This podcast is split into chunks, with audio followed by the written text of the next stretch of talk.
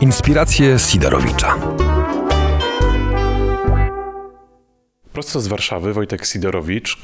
Poranek dosyć trudny, ale także warty jednak do, do spędzenia z dwiema bardzo fajnymi postaciami, które napisały, przygotowały książkę, o której za chwilę będziemy rozmawiali. Dwóch dziennikarzy, Janusz Fertner i Mateusz Baczyński. Cześć. Cześć, cześć, witamy. Dzień dobry. Stworzyliście książkę o temacie, z którym ja się do tej pory nie spotkałem. Ja dosyć dużo lubię czytać książek e, opowiadających o różnych zawodach, ale jak na razie spotkałem się tylko z pielęgniarkami, lekarzami, księżmi e, i, pielęgni- e, i zakonnicami. To są te cztery grupy zawodowe, dwie grupy zawodowe, cztery różne obszary.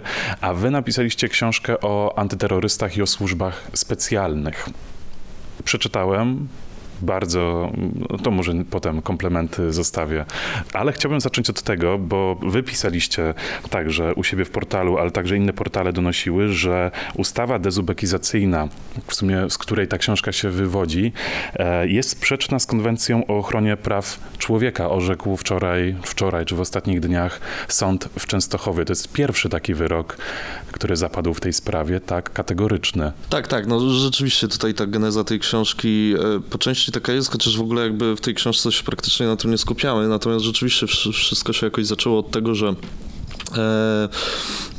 przy okazji e, tej ustawy, skoro już poruszasz ten temat, my na początku też mieliśmy takie podejście, że ok, ustawa dezubekizacyjna dotyczy ubeków, zabierają im emerytury, sprawiedliwość dziejowa i tak dalej, więc wszystko jest e, jak najbardziej korekt.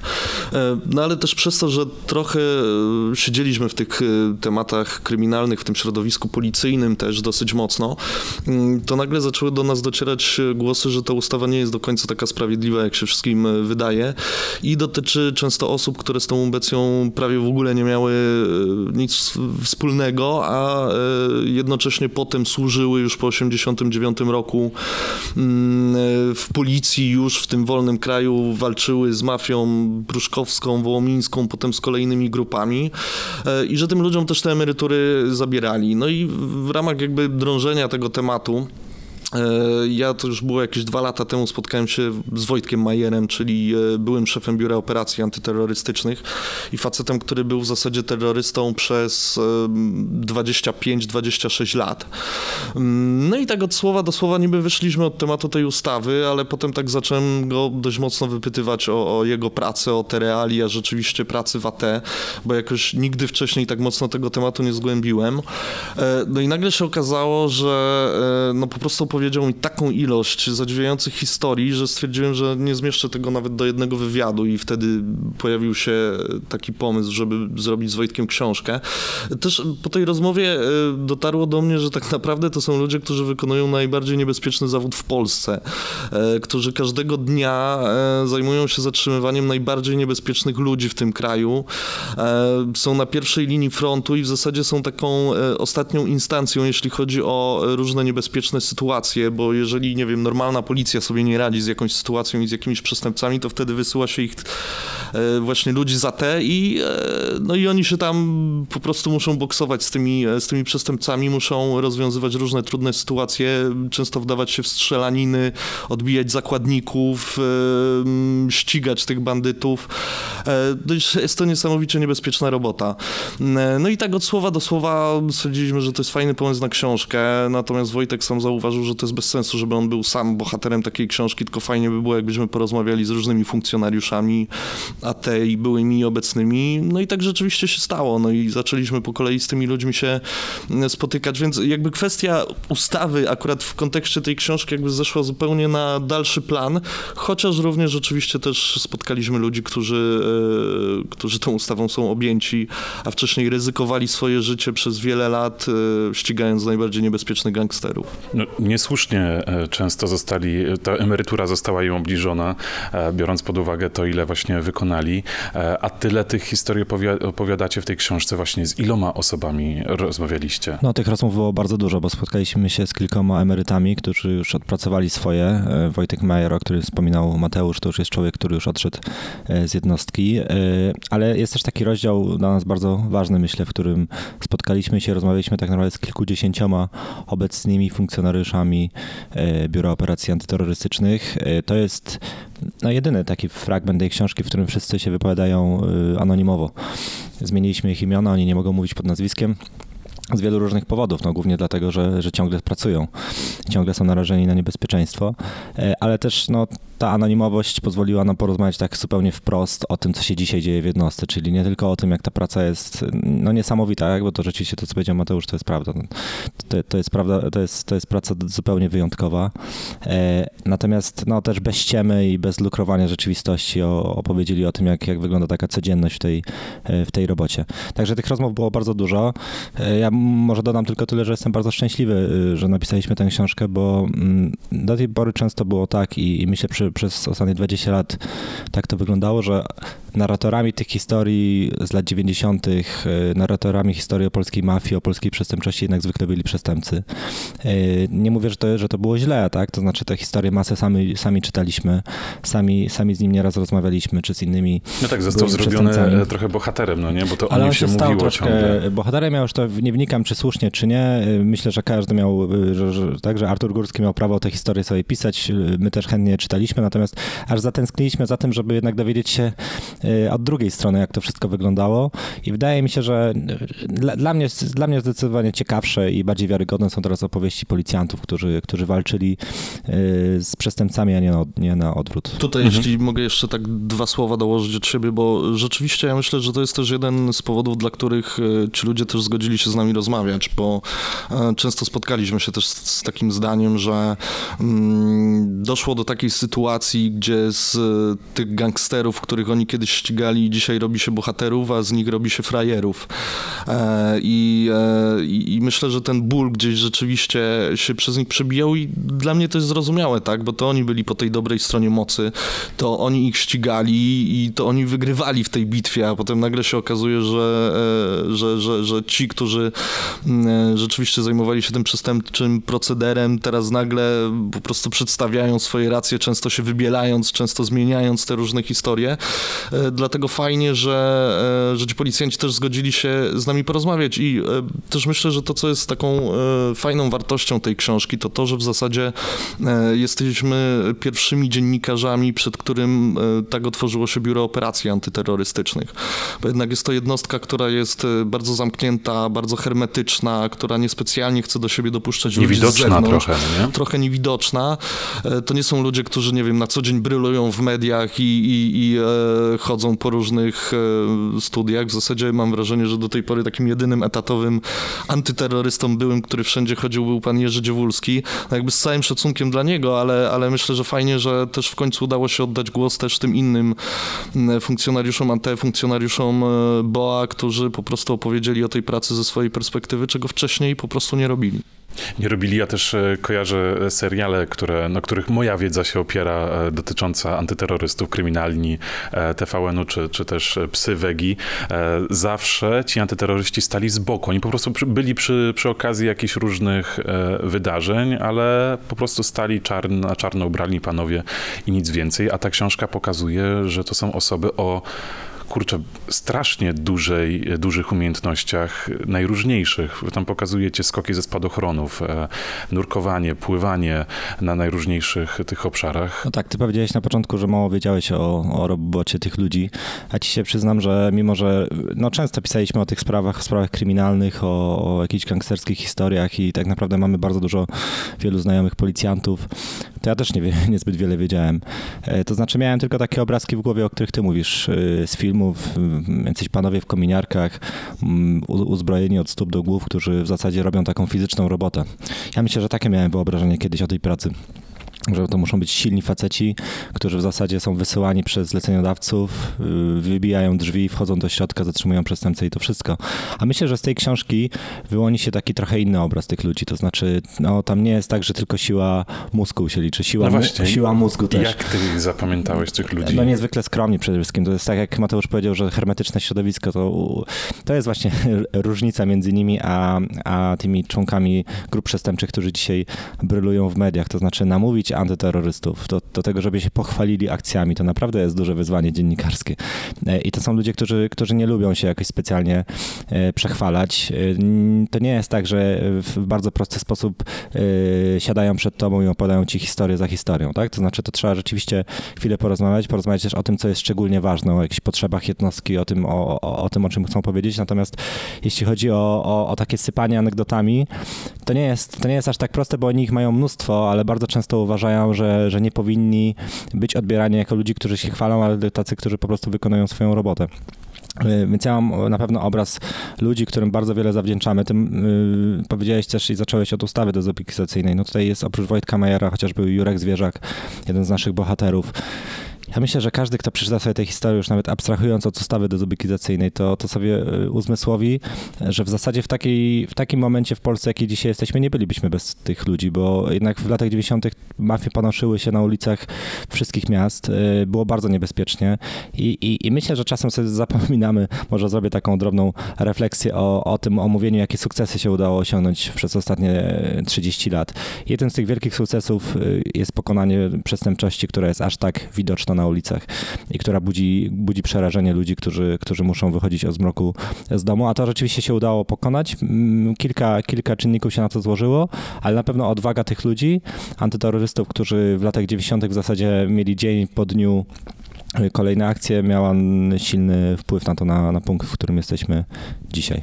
Piszecie w tej książce o słynnej akcji w Magdalence, e, w której wielu z tych waszych bohaterów e, brało udział. Przeraźliwa akcja. Myślę, że mimo tego, że książka jest pozbawiona ubarwienia emocjonalnego, wy spisaliście te wywiady, na pewno je e, w jakiś sposób redagując, ale słowo w słowo, tak jak oni to mówią i te emocje wynikają z ich historii i da się stworzyć obraz tej Magdalenki jako poligonu dosłownie, jako takiej akcji niewyobrażalnej. To jedna rzecz, e, jak oni o tym mówili, a druga rzecz, dlaczego potem za tą akcję część tych policjantów była ciągana po więzieniach i dopiero po kilkunastu latach e, wyroki zostały im umorzone, czy sprawy zostały umorzone. No rzeczywiście ta, ta tragedia, ta strzelanina w Magdalence, e, no to jest w ogóle takie, mm, taka wyjątkowa rzecz, wyjątkowa sytuacja, wyjątkowa akcja w historii tej jednostki. My rzeczywiście zdecydowaliśmy się od niej w ogóle zacząć, dlatego że rzeczywiście mm, ta tragedia w Magdalence w tych naszych rozmowach bardzo często się przewijała.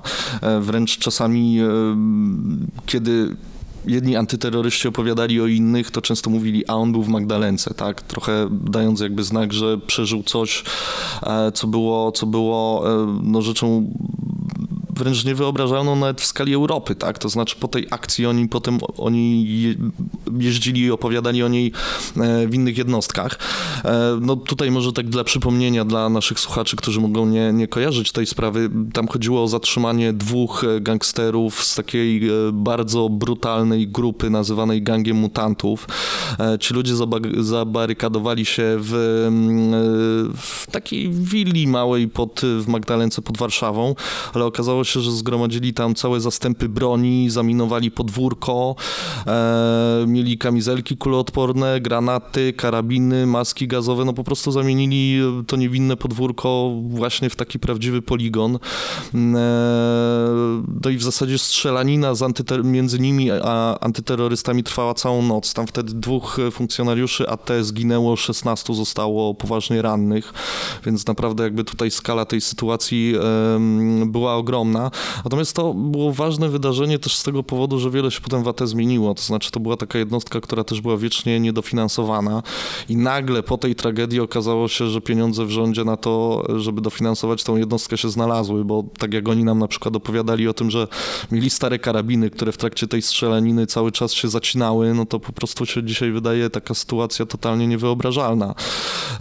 I rzeczywiście oni e, opowiadali o tej historii e, jako o wydarzeniu, które rzeczywiście odcisnęło duże piętno na tej jednostce. Rzeczywiście dla nich to był jakiś olbrzymi taki też myślę chrzest bojowy, chociaż oczywiście mieli wcześniej niebezpieczne akcje, strzelaniny, ale to rzeczywiście trochę wyglądało bardziej jak akcja w ogarnięty, w ogarniętym wojną Afganistanie niż, niż w Polsce. Natomiast jeśli chodzi o to, dlaczego potem mm, ciągano po sądach kilka osób związanych z tą akcją, między innymi pana Kubę Jałoszyńskiego, czyli ówczesnego szefa Biura Operacji Antyterrorystycznych. 14 lat. Tak, panią Grażynę Biskupską, naczelniczkę Wydziału do Walki z Terrorem Kryminalnym Komendy Stołecznej. Wynika to przede wszystkim z tego, że zwykle po takich akcjach jest tak, że trzeba znaleźć jakichś winnych, tak? Trzeba znaleźć jakieś kozły ofiarne, które można tutaj złożyć na, na ołtarzu tej sprawy. No więc oczywiście po takiej akcji zaczęły się rodzić pytania, czy wszystko było odpowiednio zabezpieczone, czy siły były odpowiednie, czy rozpoznanie było odpowiednie, a dlaczego nie było karetek, a dlaczego nie było snajpera i tak dalej, i tak dalej. No i z, tak naprawdę, jak to zwykle też bywa przy takich sytuacjach, znajduje się 50 różnych ekspertów, którzy wiedzą, że można było coś zrobić lepiej. Natomiast e, jest też taki rozdział cały w tej książce, e, który jest rozmową właśnie z panem Kubą Jałoszyńskim, który dokładnie opisuje, odnosi się do tych wszystkich zarzutów i po prostu punktuje punkt po punkcie, jak to, e, jak to wyglądało. E, no i myślę, że no właśnie, najlepszym dowodem na to, że ze strony tutaj tych dowódców żadnych błędów nie było, jest to, że oni wygrali kilka procesów na, przest na przestrzeni tych 14 e, lat i w zasadzie no już w tej chwili udało się ich całkowicie oczyścić z tych zarzutów, no ale Tylko, że życie co z tego? Zniszczone. Życie zniszczone, kariery zniszczone, tak. Zauważcie też, że Magdalenka mentalnie zmieniła bardzo dużo. To znaczy, rzeczywiście jednostka została lepiej wyposażona. E, Mateusz e, słowem o tym wspomniał, ale no, e, Magdalenka zmieniła wszystko. Też, też no, ci ludzie się zorientowali w pewnym momencie, my o tym rozmawiamy z antyterrorystami, że nie są niezniszczalni. To była taka pierwsza akcja, która uzmysłowiła w zasadzie, no, przypomniała funkcjonariuszom AT, jak niebezpieczny zawód wykonują. Dotychczas było tak, że przyjeżdżali, za każdym razem zwykle przestępcy się po prostu poddawali, jeśli nie, no to no, pod tą siłą musieli jakoś, y, no, jakby nie byli w stanie w jakikolwiek sposób się no, Mieli policjanci środki swoje. No, mieli swoje środki, zawsze, zawsze y, zwyciężali w tych bitwach y, z gangsterami. Tymczasem no, członkowie mafii mutantów, oni, znaczy wszyscy wiedzieli, to też wynika z notatek policyjnych, że to są ludzie, którzy są za zawsze uzbrojeni, zawsze mają przy sobie broń. Były takie przypuszczenia, że oni mogli mm, pewnego rodzaju twierdzę zbudować w, w tym domu w Magdalence. Te niebezpieczeństwa były, były znane zarówno Grażynie Biskupskiej, jak i Kubie e, Jałuszyńskiemu. E, nie zgadzam się z tymi twierdzeniami po latach, że oni byli źle przygotowani jak na tamte czasy na tę akcję. Ja myślę, że byli źle przygotowani na pewno jak na dzisiejsze czasy. E, natomiast ja, ja myślę, że to mentalnie bardzo dużo zmieniło i o tym nam mówią bardzo często policjanci, którzy, którzy pracowali jako antyterroryści. My się zorientowaliśmy wtedy i, i, i opowiadają o, o, akcjach kolejnych, tak? Jak zwracali uwagi na, na najdrobniejsze szczegóły, gdy jeździli. Znaczy wyobrażali sobie, że niebezpieczeństwo może czyhać e, na każdym kroku. E, były też później, też opisujemy w tej książce wydarzenia ze stacji na, e, na stacji Shella, gdzie zginął też jeden z antyterrorystów. No to są takie, takie momenty, gdy, gdy sobie usmysławiasz, że tak naprawdę na takiej akcji, mimo że jesteś naprawdę świetnie przygotowany, że, że, że w zasadzie masz przewagę nad gangsterami, że jeśli wypełnisz scenariusz, to prawdopodobnie wszystko się skończy sukcesem, ale chociaż najdrobniejszy szczegół może zdecydować o tym, że, że wszystko legnie w gruzach. No właśnie, w tej książce e, mówi się o tym, że to właśnie bomby, materiały wybuchowe są najgorszą e, bronią w tym momencie. E, I tutaj jakby ci policjanci opowiadają historię w ogóle ze świata wojska, ze świata wojen, że to gdyby nie te wiesz, bomby, jeśli chodzi to by o było inaczej. w ogóle to tak było, tak? To znaczy, jak mówimy o tym, że ci gangsterzy byli tak dobrze przygotowani, i stawili opór, to można się było tego spodziewać, ale Grażyna Piskupska nam powiedziała, no jechaliśmy do Magdalenki, a zostaliśmy Afganistan i nikt się faktycznie nie spodziewał, że e, no, ci dwaj e, członkowie grupy mutantów, Pikus i Cieślak, e, podłożą ładunki wybuchowe przed wejściem, aż tak zaryzykują, a, a druga rzecz jest taka, że w zasadzie ci ludzie, to też myślę, że nieźle pokazuje mm, jedna scena Pitbulla, Patryka Wegi, to znaczy ci ludzie byli gotowi ponieść śmierć wtedy. Oczywiście mieli plan ucieczki, to, nie było tak, że to było czyste kamikadze, oni rzeczywiście w jakiś swój, swój szalony sposób uważali, że są w stanie odeprzeć ten atak. Co więcej, oni prawdopodobnie byliby w stanie być może to zrobić, gdyby wybuchła także druga bomba, którą podstawili. Wybuchła tam jedna, gdyby wybuchły dwie, prawdopodobnie ofiar po stronie policjantów byłoby yy, więcej.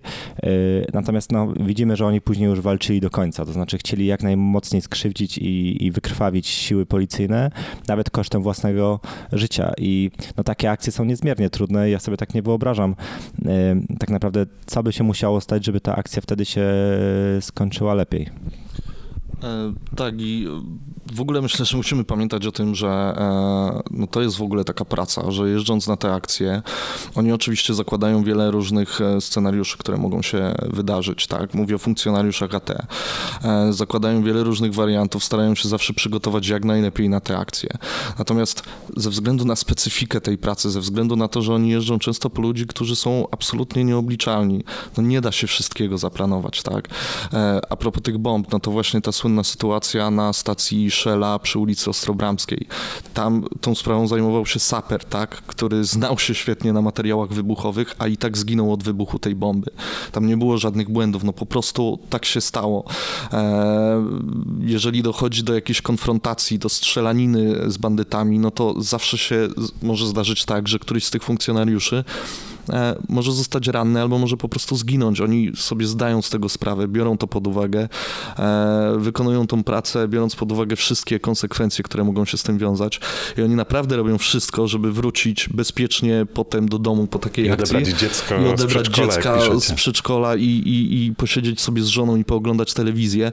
Ale no tak jak mówię, no jeżeli e, zajmujesz się łapaniem najbardziej niebezpiecznych bandytów w tym kraju, to musisz się liczyć z tym, że mogą się wydarzyć różne nieprzewidziane sytuacje sytuację. Pojawia się takie zdanie już pod koniec tej książki, że e, jeszcze wracając do pana Jałoszyńskiego, e, że my musimy podjąć decyzję w ciągu kilku sekund, a potem miesiącami prokuratura dopatruje się, analizując akcje, jakie zarzuty komu postawić po prostu. Nie uważacie, że to jest absurd, że w takiej pracy. Tam też pojawia się inne zdanie, że u nas wielu rzeczy nie da się przewidzieć, że my musimy zastosować różne środki, bo taka po prostu jest okoliczność e, i bardzo łatwo jest popełnić błąd, czy ma, może nie błąd, ale coś, za co potem nas prokuratura będzie ścigała. No tak, to prawda. To znaczy ja oczywiście uważam, że rzeczywiście no tak to powinno wyglądać, że po jakiejś akcji, w której na przykład ktoś ginie, stanie się coś złego, oczywiście prokurator musi to przeanalizować, mhm. czy, e, czy no właśnie wszystko zostało wykonane w zgodzie e, z jakimiś tam procedurami, z jakimś prawem, ale jednak powinien na to patrzeć też po ludzku, tak? To znaczy właśnie brać pod uwagę te czynniki, że jeżeli e, mają do czynienia z jakimiś gangsterami, którzy sięgają po broń, no to właśnie oni mają ułamek sekundy na to, żeby podjąć jakąś decyzję, na przykład taką, żeby oddać strzał do takiego człowieka, bo jeżeli oni nie oddadzą tego strzału, to ten gangster może być pierwszy i to oni zginą, a nie on, tak? Więc e, wydaje mi się, że oczywiście prokuratura powinna badać, zajmować się takimi e, sprawami, bo żyjemy w państwie prawa i to też nie może być tak, że policjanci czy ktokolwiek inny może sobie pozwolić na jakąś samowolkę, ale jednak powinno być tak, że po pierwsze to policjant jest ważniejszy od bandyty i to przede wszystkim on ma wyjść cało z takiej sytuacji, to on ma obronić siebie i innych, a po drugie no to właśnie powinien brać pod uwagę te ludzkie czynniki, a nie na takiej zasadzie, jak się to czasami zdarza, że e, no właśnie była, był ułamek sekundy na podjęcie decyzji, a prokuratorowi się wydaje, że były to dwie godziny, tak, biorąc pod uwagę fakt, jak on analizował całą tą sytuację.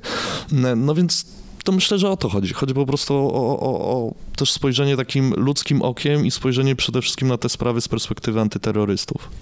Wiecie, ja się czasem zastanawiam nad argumentami, jakie mm, sprawiają, że ci ludzie chcą w ogóle pracować w tej, e, w tej robocie. To znaczy tak, po pierwsze jest bardzo niebezpieczna e, i no, próbując zatrzymać mm, jakichś szalonych przestępców, e, często jakichś szaleńców, którzy, nie wiem, rzucają kostką brukową przechodniów czy, czy, innych, czy innych ludzi, można samemu zginąć. Z drugiej strony, jeśli powstrzymasz przestępcę, który rzuca się na ciebie z nożem, w ostatniej chwili go zastrzelisz, to możesz skończyć w więzieniu, a, a równocześnie niezależnie co się stanie, to i tak zarabiasz małe pieniądze, bo, ten, bo funkcjonariusze AT to nie jest najlepiej opłacana grupa Trochę więcej jak 3000. Dokładnie, czyli te 3000 miesięcznie ryzykujesz własnym życiem i zdrowiem, albo własną renomą i, i tym, że może się skończyć prokuratorskimi zarzutami. E, e, ale myślę sobie, że jednak są takie zawody. No, myślę, że y, sami taki zawód reprezentujemy, tak? I możemy to jakoś zrozumieć, że pieniądze nie są najważniejsze i myślę, że ta adrenalina, która się łączy z tą, wiąże z tą pracą, y, no to jednak myślę, że poczucie, o którym mm, no nawet takiego pytania to nawet antyterroryście zadać nie można, czy jest dumny ze swojej pracy, czy nie wiem, czy czuje, że wykonuje jakiś taki naprawdę wzniosły zawód, dzięki któremu jest na ulicach bezpieczniej. To nie są, to nie są tego typu patetyczne pytania, które myślę należałoby zadawać chłopakom z AT. Natomiast tak jest, tak? To znaczy myślę, że to rzeczywiście sprawia, że że oni w gruncie rzeczy mogą być dumni z tego, co robią i myślę, że niezależnie od tego, że naprawdę oni bardzo chcą i ta książka mam nadzieję, że też trochę poruszy sumienia rządzących i ludzi, którzy mogą poprawiać stan jednostki, żeby to wyposażenie było na lepszym poziomie, żeby te zarobki rosły, bo też takich, tych problemów kilka staramy się zarysować w tej książce. Liczba wakatów w policji, to, że w zasadzie wakaty są w każdej możliwej jednostce w policji. To naprawdę niesamowite, ale w BOA też brakuje funkcjonariuszy. To wszystko ma wpływ na bezpieczeństwo, jeszcze w obliczu, e, w obliczu zagrożeń e, terrorystycznych e, w Polsce, bo takie zagrożenie jest. To nie jest prawda, jak mówią politycy niektórzy obserwatorzy tego nie widzimy. życia publicznego, także Polska jest jedynym bezpiecznym miejscem na Europie. Nie? No jest, mówiąc brutalnie, jest bezpieczniejsza, bo jest mniej, mniej chętnych do tego, żeby przeprowadzić tutaj zamach, ale, y, ale naprawdę my musimy być na to przygotowani w zasadzie każdego dnia. To się może, to nie strasząc, ale to się może zdarzyć dzisiaj w Warszawie, w dowolnym czasie, w dowolnym miejscu. Y, zwykle terroryści są jednak krok do przodu, a nie krok do tyłu, więc my musimy y, no, mieć świadomość, jak istotny jest to element w ogóle bezpieczeństwa naszego kraju dzisiaj. Mam nadzieję, że ta książka też w jakimś mierze e, przypomni o tym, że policja w Polsce jako taka jest strasznie niedofinansowana dzisiaj. Tak, rzeczywiście tutaj myślę, że też warto dodać ten fakt, bo no, mamy do czynienia z e, najbardziej elitarną jednostką w policji, tak? Z ludźmi, którzy mają niesamowite umiejętności, e, dokładnie na równi z komandosami wojskowymi, m, którzy zajmują się nie tylko bandytami, ale właśnie o czym się często za, e, zapomina, przede wszystkim ich specjalizacja to jest walka z terroryzmem i z mhm. terrorystami. Mhm. Tymczasem, kiedy wjedzie się na teren jednostki BOA i spojrzy na te stare, obdrapane budynki i odpadające tynki, generalnie takie obrazki właśnie jak mm, e, z lat 90., e, kiedy słyszy się, że ci ludzie nie mają tam nawet własnej strzelnicy i muszą gdzieś e, jeździć, żeby, żeby sobie postrzelać, że często jest tak, że jeśli mają jakąś kontuzję, to nie mają, nie, nie mają specjalistycznej opieki zdrowotnej, tylko w zasadzie musieliby czekać w kolejkach w NFZ-cie i najczęściej jest tak, że muszą płacić prywatnie sobie za rehabilitację i e, leczenie, e, no to rodzi się pytanie, e, o co w tym chodzi, tak? To znaczy z jednej strony politycy zawsze mówią o tym, że na bezpieczeństwie się nie oszczędza, kiedy spojrzy się na realia tej jednostki, to wychodzi na to, że jest dokładnie odwrotnie, tak? Jeżeli oni dysponują jednym wozem opancerzonym, który po prostu musi jechać na przykład gdzieś przez pół Polski, a jest potrzebny też w innym miejscu, no to znowu rodzi się pytanie, no to przepraszam bardzo, ale gdzie idą te wszystkie pieniądze, tak? To znaczy, jeżeli rzeczywiście chcemy sprawić, żeby e, po pierwsze nie było tam wakatów, żeby pracowali tam najlepsi ludzie, bo efekt jest taki, że oni bardzo często, wielu z nich odchodzi do jednostek wojskowych właśnie, tak, bo mają takie umiejętności, że spokojnie mogą pracować w Gromie, w Formozie, gdziekolwiek indziej i będą mieli dużo lepsze warunki, dużo lepsze pieniądze, dużo lepszą opiekę zdrowotną, więc wydaje mi się, że i też mam rzeczywiście taką nadzieję, że, e, że może ktoś na przykład w MSWiA przeczyta tą książkę i dojdzie do wniosku, że może jednak warto dofinansować tą jednostkę i może warto, żeby jednak ci ludzie lepiej zarabiali i po prostu w ogóle mieli lepsze warunki pracy, tak? Bo to nie chodzi tylko i wyłącznie o zarobki, ale właśnie chodzi o bazę, chodzi o uzbrojenie, chodzi o wiele innych rzeczy. Oczywiście to uzbrojenie jest lepsze niż, nie wiem, 15 lat temu, no ale to, to nie jest dziwne. Natomiast rzeczywiście, no, mam nadzieję, że to pobudzi też wyobraźnię naszych decydentów. Pokazaliście książkę, e, w której pokazujecie bardzo niebezpieczny zawód, e, ludzi, którzy na co dzień narażają swoje życie, ale jednocześnie pokazujecie absurdy w jakich my, się, e, jakich my żyjemy w Polsce na co dzień. Ponad 400 stron, ogromna liczba historii. Ja czułem się jak w filmie Wegi, naprawdę. Miałem A, sceny... to o to chodziło, bo przecież Patryk napisał recenzję tej książki. Tak, no, pierwszy na okładce widnieje, ale naprawdę oglądając wcześniej e, film, chyba jeden z ostatnich e, Wegi, wyobrażałem sobie tą akcję w Magdalence, a wy napisaliście to całkowicie bez emocji, tak jak wygląda po prostu e, ich zawód. Kiedy premiera? 4 września. Tak, 4 września, ja tylko powiem o tych emocjach. Wydaje mi się, że one są rzeczywiście zbędne, żeby jeszcze dodatkowo zarysowywać. Rzeczywiście ta praca i ta, ta, ta codzienność, ta, ta rzeczywistość, z którą oni się mierzą, to mówi wszystko. E, więc pewnie nie chcieliśmy to zrobić zbyt wielu ozdobników, mhm. nie chcieliśmy na siłę e, robić supermenów z naszych antyterrorystów. Myślę, że oni byliby bardzo wkurzeni.